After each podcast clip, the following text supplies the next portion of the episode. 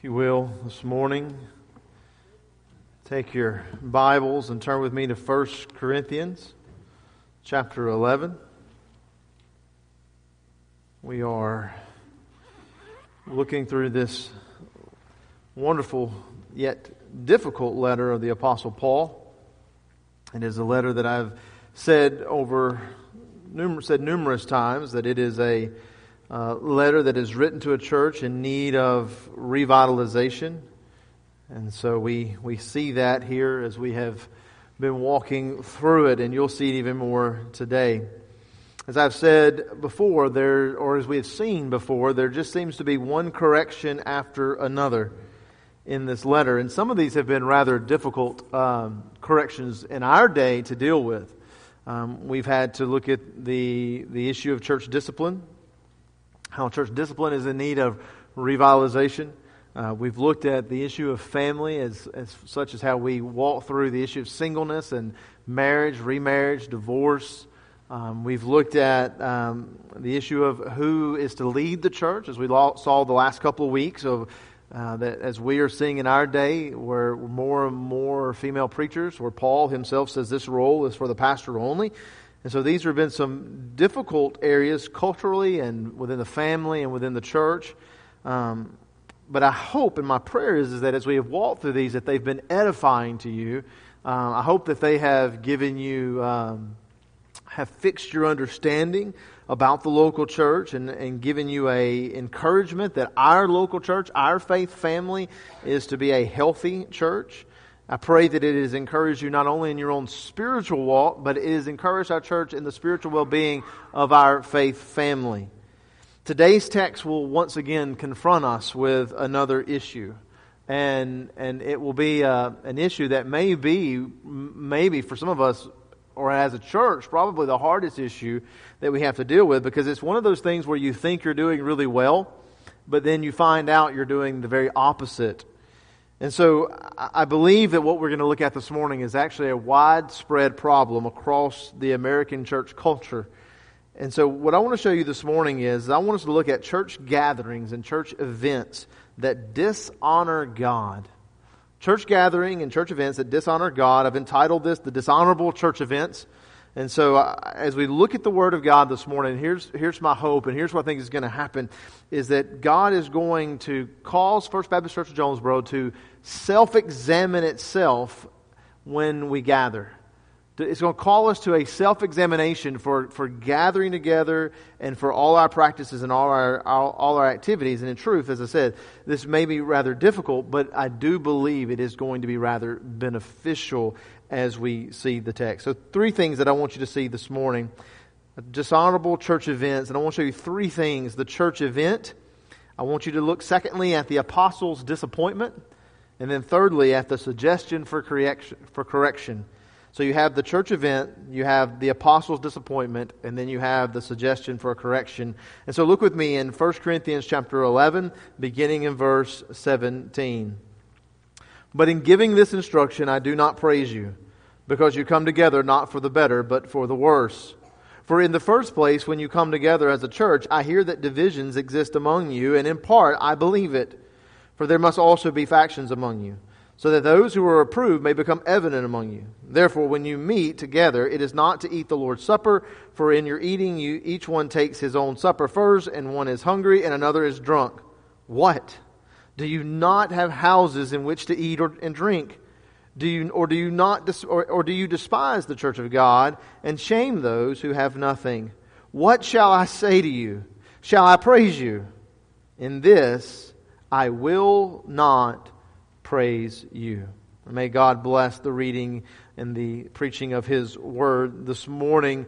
We come now to the church event. It is something that, that all churches of our day that we do, and it, as we see here within the text, that it is actually things that happen. That the people of the of Corinth were gathering together, not just for worship, but they were gathering together for other reasons and other practices. We notice there first that Paul talks about the instruction that he is giving them. Now, when you see this, when you read where he talks about this this instruction, you need to understand that it is a mandate. It is a it is a call to obedience obedience from authority. So you have like the commander who says to his troops, these are my instructions. This is how you are to behave yourself. This is what you are to do. This is what you are to practice. So the apostle Paul is the commander as the apostle. He's given apostolic instruction to the church that they are to follow here. And so we see that the context of this is within the Lord's Supper. And so as I was beginning on Monday to begin reading this, I really thought we were going to be talking Lord's Supper for the next few weeks, but, but the Lord showed me otherwise. You see, uh, we're going to get to that, but, but, but first, understand that the Lord's Supper is an ordinance given to us by Christ. So this is not just an instruction given by Paul, this is an instruction given by Christ who, as we saw in the previous verses, He is our head, right? Christ is our head. So, so he, it comes from the Father to the Son to us, and we are to practice this obediently. We do this by when we come together, that after the preaching of the Word and the worship, that we eat of the bread and we drink of the wine, or the grape juice in our case. And, and there we, we remember and celebrate the death and resurrection of Jesus Christ. This is a serious event. And all the things that we do within worship, beloved, you need to know this that for many churches, I find it interesting that they do all the things that are not commanded, and yet they tend to not do the very thing that is commanded, which is the Lord's Supper.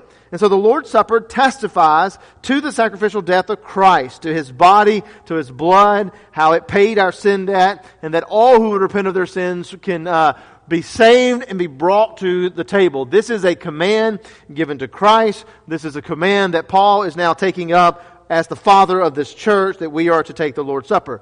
Now, when we get to verses 29 and 30, what we find is, is that you can gather for the Lord's Supper in an unworthy manner.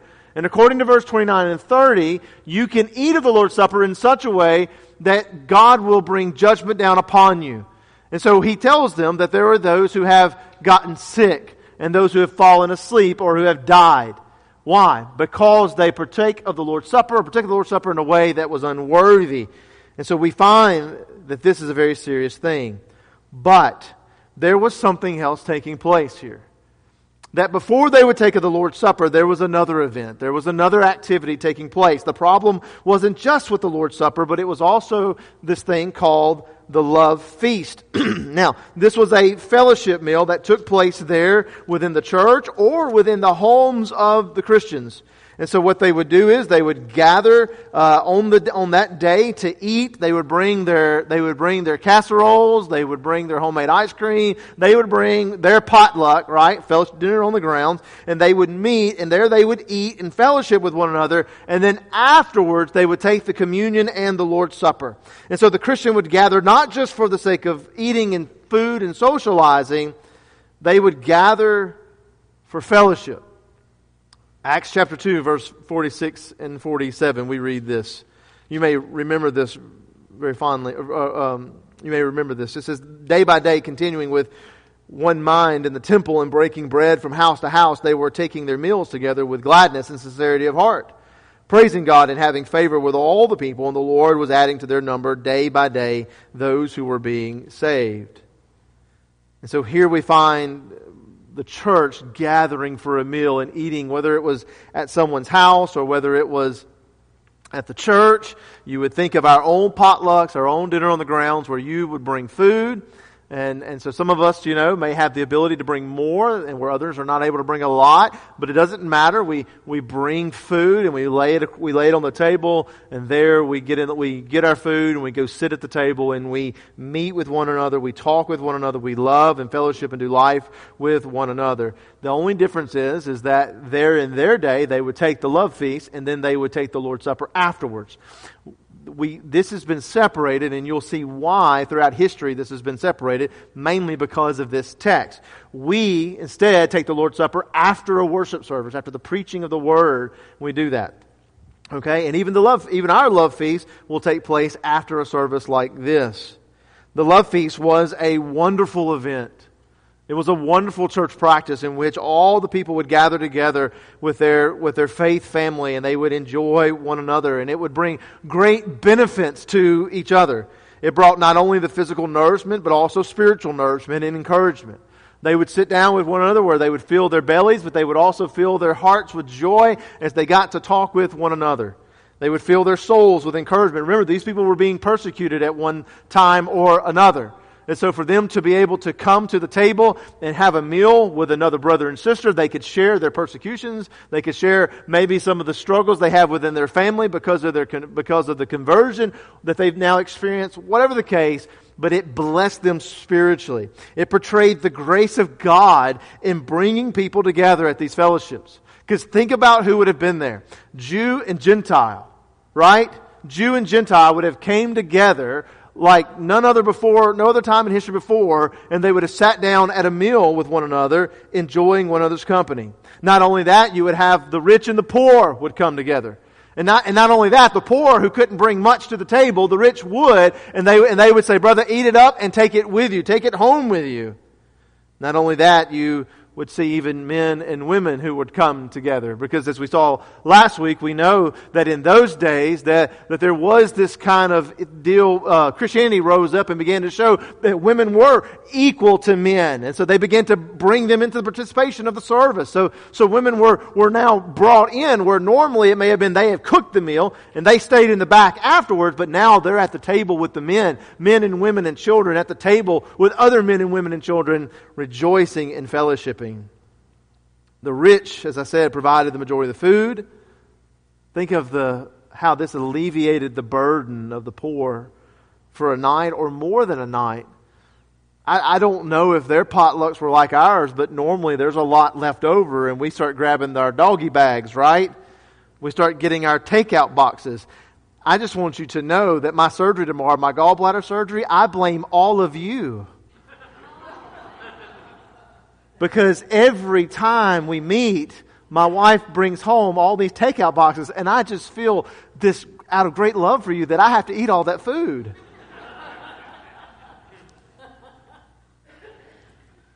I blame nobody but myself. Maybe some other people, but, anyways. It portrayed a gospel witness, not only, it also portrayed a gospel witness because outsiders would see the power of Christ's redemption. Oh, look how they love one another. Once they were enemies, once they were divided by their ethnicity, and now they come together.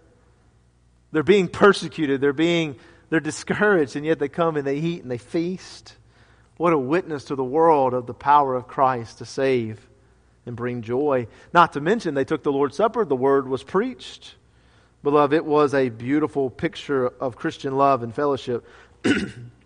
This is what the local church does. This is the beauty of the church practices. This is the beauty of church events. This is the beauty of ice cream socials and potluck fellowships. We do life together.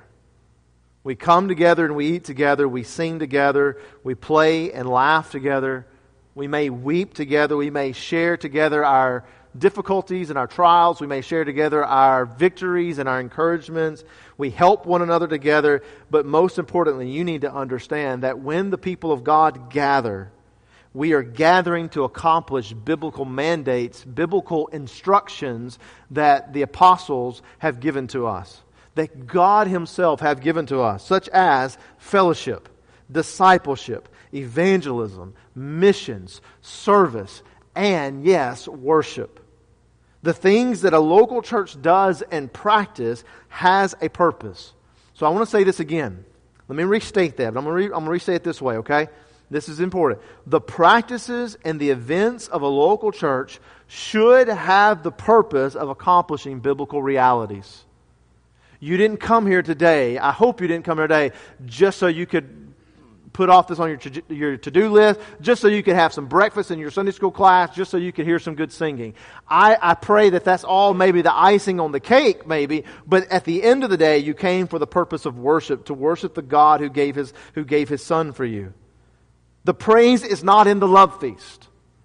The praise is not in the event. The praise is not in the ice cream socials or the potlucks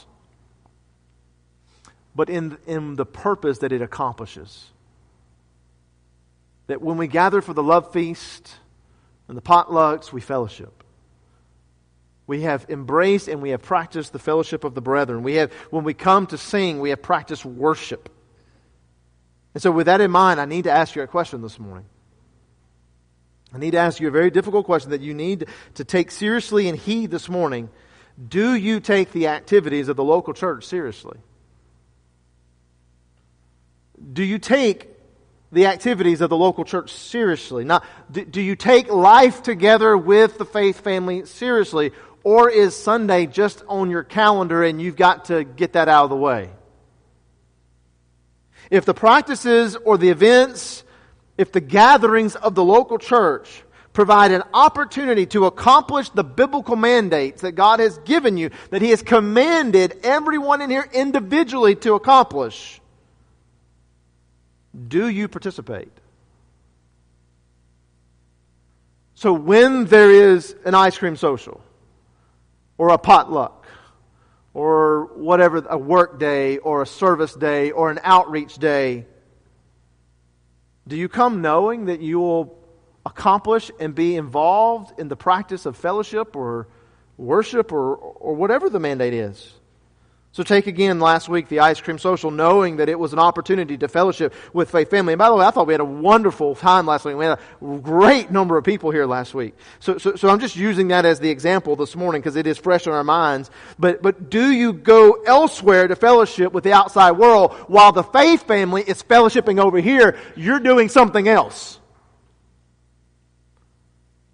You had it in your calendar you were going to go, but something worldly came up and you had to go do that. Something else came up. It may not even be a bad thing, but something else came up. But the faith family met, and while they were fellowshipping, you were not fellowshipping with them. And again, we're not legalistic. This is not saying that if you miss something that you're sinful and wrong. But brothers and sisters, we must begin to look at our lives. Do we have a consistent pattern of not participating and not fellowshipping and not worshiping with and not serving with? Or do we have a consistent pattern that the only life that we do together is on Sunday morning, maybe Sunday night and Wednesday night? You are called to worship the Lord. You are called to sing with one another and to give praise to God. So do you prioritize the participation of worshiping by attending worship and prioritizing by participating in singing and making much of God? Or do you skip and go somewhere else and give your voice of praise to a sports team? To a recreational hobby? Something's happening at home on the television, what, whatever it may be. The faith family gathered. And you had a chance to fellowship. You had a chance for service. You had a chance to reach your Jerusalem with them, to be a part of life together with them. But you consistently do not engage the faith family.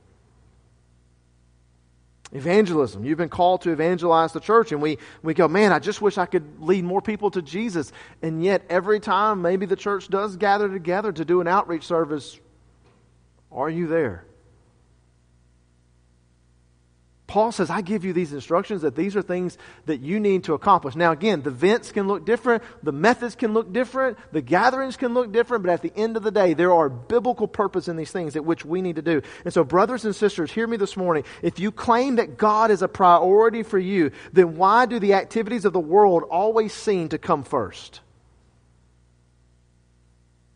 If God is my priority and sanctification and, and fellowship with Him and, and, and being a good Christian is my priority, then why is it after something the church is going to do that is on the calendar and I say that I'm going to go, but at the last minute something else comes up and I go, I got to go over there. Y'all do it. Y'all are good. If God is a priority, then the church is a priority. And gathering with the church whether it is even sitting down at the table to eat some chicken and dumplings. I know it doesn't seem like that big of a deal. But in the eyes of God, when the rich and the poor, the black and the white, the Jew, the Gentile, when the, when the man, the woman, the children, when you and me sit down at that table and we are rejoicing with one another, God says that's a big deal. And yet we trade the eternal purposes of God for the temporary things of this world. And so, therefore, shouldn't the efforts of the local church, a church co- that is covenant together, take precedence in your life? Hear me, beloved. I believe one of the reasons why we are not, that the only, the reason why so many people only do Sunday morning and maybe a couple other things is because they do not understand what the church really is. They do not view the church as, uh, they just view it as another worldly association rather than the body of Christ. Beloved, stop viewing these practices and these activities of church just as events, as another, just as some kind of another country club. Instead, view these as opportunities. I get to fellowship with the saints. I get to sing and worship my God with all my brothers and sisters. I get to serve my Jerusalem. But now notice the disapproval. Unfortunately, there is a ditch on both sides of the road. Where Paul here gives instructions that they must follow, he then follows this up and says, I do not praise you because you come together not for the better, but for the worse. So there's a ditch on the both sides of the road. There's one where we do nothing with the church. We don't do life together with the church. But there is another where we do life together, but we do life in such a way that is dishonorable to God. The Greek word for worse means lesser or the opposite of. The opposite of that which is sound. And so, in other words, this gathering, this love feast that they had was the opposite, had the opposite effect of honoring God. It had the opposite effect of building up and edifying one another. In other words, it was pagan. If it does not honor God, it does not edify the saints, it was pagan. But, but they were at church. They were doing church things. It was pagan. It had the opposite effect of which it was intended. It caused dishonor and it caused great harm physically and, yes, even spiritually. And so notice the ditch on the other side of the road that though the Corinthians had gathered, their actions dishonored God, leading Paul to say that it would have been, be- been better if you didn't gather. And so all of a sudden we're left going, well, which is it? There's a proper way in which we are to gather, and we'll look at that in just a moment. But first, let me show you this. Notice why this gathering dishonored the Lord. Verse 18. He said, For in the first place, when you come together as a church, I hear that divisions exist among you, and in part I believe it. So first what we find is, is that when they came together, they didn't walk across the aisle and fellowship with one another. They stayed in their factions, they stayed in their cliques, they sat at their table. So the rich were over here and the poor were here, the Jews were there, the Gentiles were here, the women were there, the men were here, and, and the kids were out playing and doing. And Paul said, none of you were coming together. None of you were going across that aisle and fellowshipping and building relationships with one another. The older did not fellowship with the younger, the rich did not fellowship with the poor, Jew nor Gentile. And this is an expression of disunity within the church. This is an expression of disunity in the church, that, that there are those who are being left out. It, this is an expression, beloved, of, of disunity and, and also a lack of evangelism and a lack of hospitality when new people who are coming to the church, when they're a guest here at our church, they've only been attending for a few weeks or a few months, and we have a fellowship, and they sit at the table by themselves. And no one goes across the aisle. No one goes to sit. No one goes to talk. Paul saying you are expressing a, a disunified body, a body that lacks hospitality. And this went so bad that the poor, though this event had the purpose of the poor taking their, their take home plates home, Many of them didn't even get to eat, and they would go home empty handed and they would have no food for the rest of the week. And so they were hungry. So Paul says they gathered in disunity. Beloved, church activities are meant for you to fellowship with the whole church, yet sometimes we tend to only fellowship with our closest people.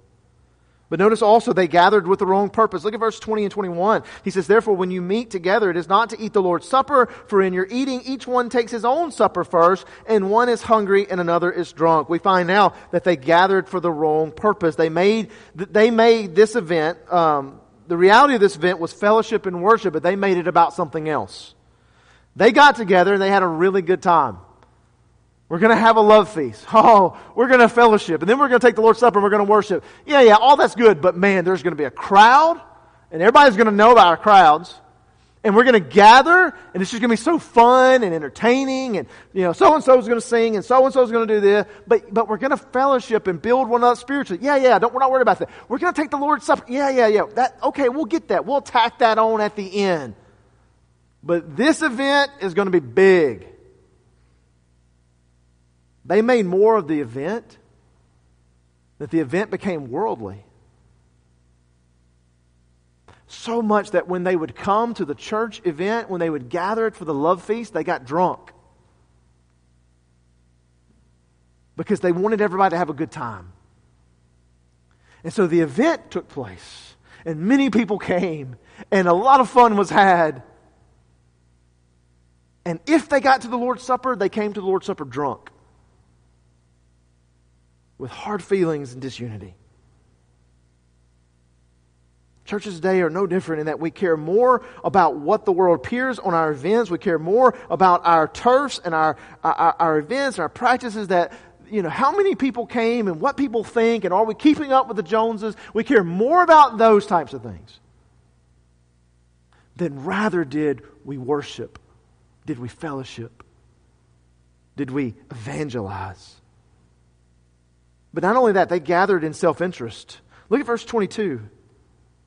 Paul says, What? Do you not have houses in which to eat or drink? Or do you despise the church of God and shame those who have nothing? You see, they came to get their bellies full. They came because they knew the food was going to be good. There, there were reasons for going was, the reason for going was self-interest. I'm going to bring home food. I'm going to eat so-and-so's food. We're going, we're to drink a lot of good stuff and get drunk, and, and it's going to be a wonderful night. Many times people sing solos in the worship service so that they themselves would receive applause for their talents. Some people serve in the church and do certain things and lead certain things and show their creativity in the church so that they may receive applause in their leadership. Youth and children's activities become far more about the entertainment and the games, and then we tack on some type of Bible study at the end.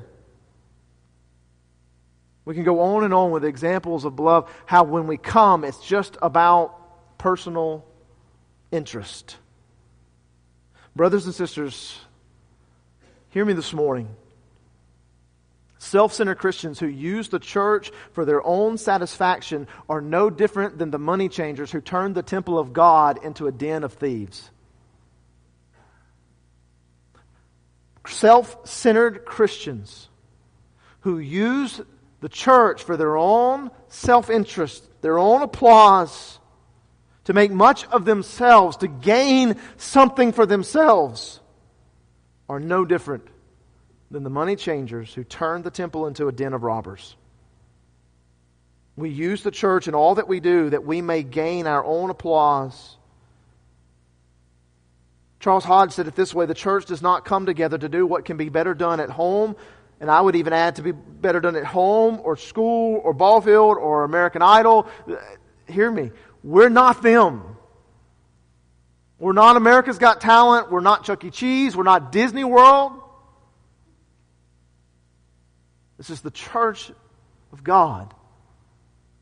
And we are the people of God. And so when we come, beloved, we are not coming to do here what we couldn't do somewhere else or what we could do somewhere else better. We come to fellowship. We come to worship. We come to serve. We come to, we come to be gospel witnesses. We come to do missions. We come, we come to disciple. And Paul says, for these reasons, he says that when they came together, it was not for the better, it was for the worse. And so here's the question that every local church needs to consider, beloved.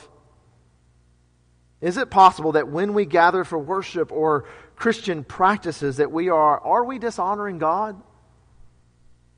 Are you dishonoring God when you come to church because you come so that you may be applauded? Are you dishonoring God and, and are you hurting one another when you come, making the church about you and about other things rather than about God? Is it possible there are church practices and activities that would be better that we not do them so that we would not harm others spiritually? And yes, beloved, there are times that people walk out of the church and we applaud and we rejoice. And yet, what we've done is we have sealed them in their unbelief because we did not preach the gospel. I watched this at a revival one time, and a man was preaching, and I was one of the counselors or whatever, and so we were all down at the football field, and I watched this, and this this this little boy, he was literally kicking a can. He was he was playing and just walking around. There, the invitation was going. He had no idea what was going. He was playing, and I watched a man walk up to him, and he bent down. And he had a car, and he said, "He done like that." And the boy said, "Yeah, yeah." He goes, "Okay." So he just signed. He said, "All right, let's go."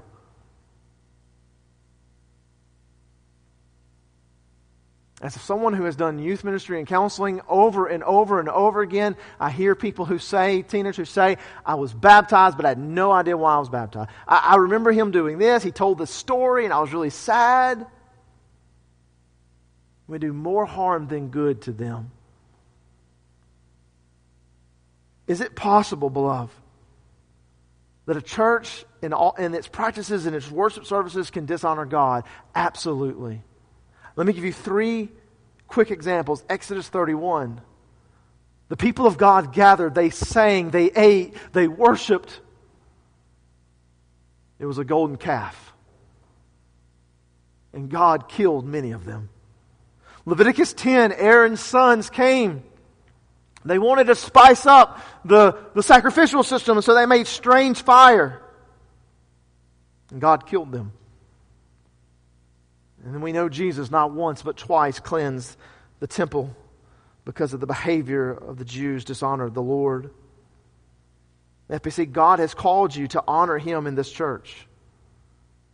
God has called you to take this church and to, to be a part of this church, but to protect this church and make this church look like the bride of Christ that He intended it to be, and not some worldly harlot.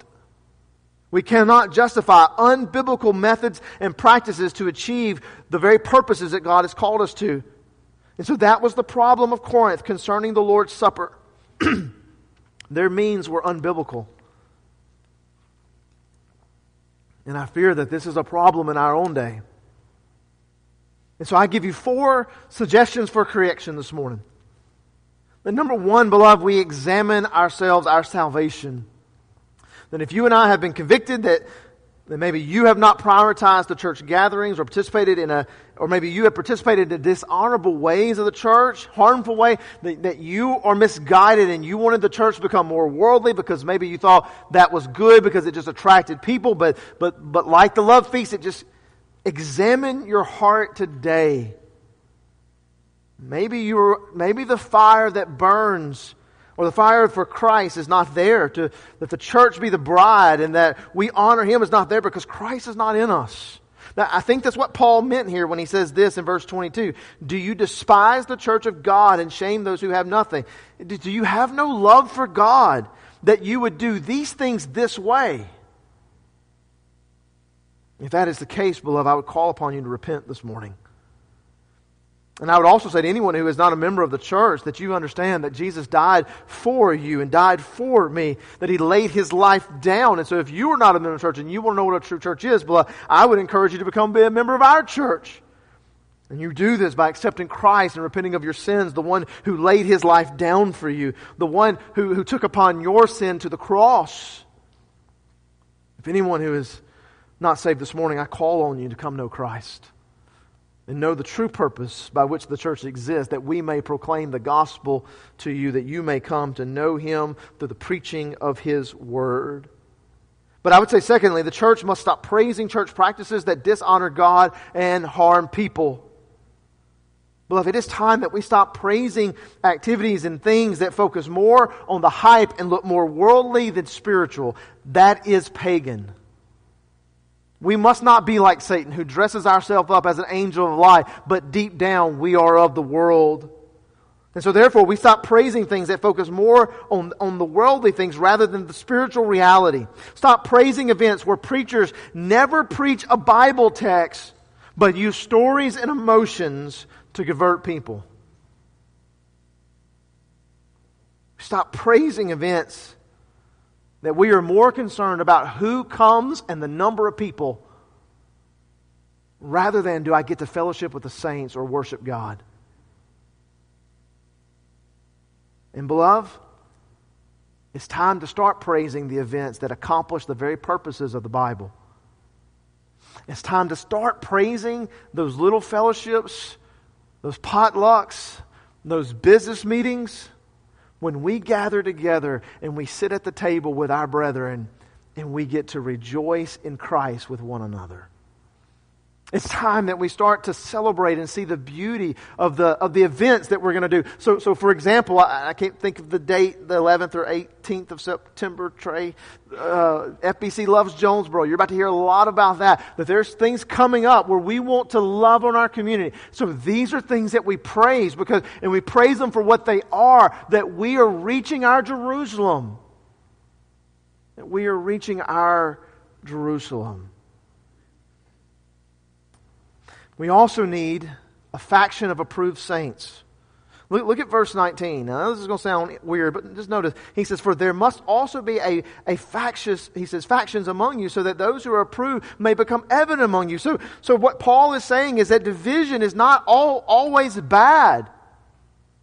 It does shine a light that there are those who have moved away from the majority and those who have shown themselves to be faithful, approved saints. So we need approved saints at FBC. We need people who have set themselves apart and who stand that they may stand to hold our church accountable. We need a group of people who will fight within this church. Not just the pastors fighting, not just the deacon fighting, but a group of people who sit amongst the pews who are fighting for the health and the growth of FBC who are willing to lovingly, who, are willing with love to push back against naysayers, who are willing with love to push back against complainers, complain and nitpick over the little things, who are willing to push back against the uncommitted, to call them up when people start to complain, the approved saints stand and encourage them to see the good and see the purposes that we are accomplishing. That when church members start focusing on the events or the self interest rather than the biblical reality, the approved saints stand up and call us back to what our purpose was in the beginning. And when people begin to prioritize the other things, the approved saints call them into the church, into fellowship. FBC, we need some approved saints in this place. You are needed in this place to be one of those types of saints, a group of people who are willing to fight for the honor of God and the edification of the church, the edification of saints, the very purpose by which the church was built and given to us.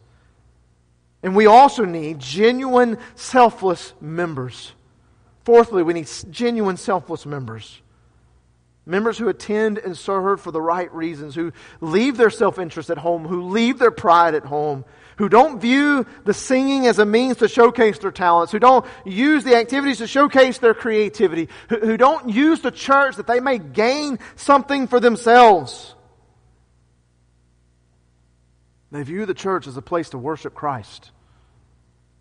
They view the church as a place to fellowship with those that are like them and that those that they have committed to be with.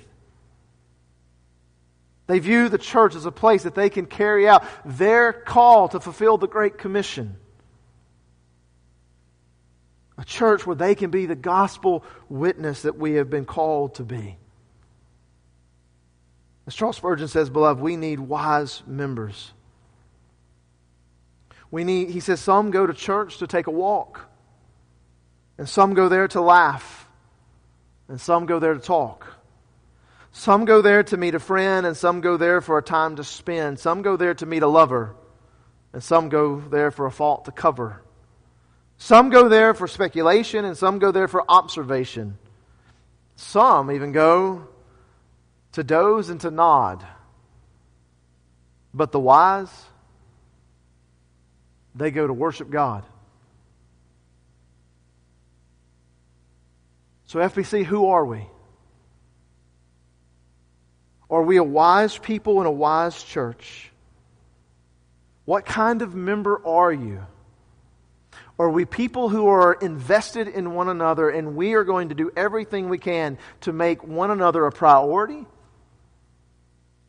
And are you a people who are willing to be approved saints? Who that are seeking with all their heart to make sure that the local church honors God every time we gather and edifies the saints. I call on you this morning. You need to be those type of saints. Let's pray.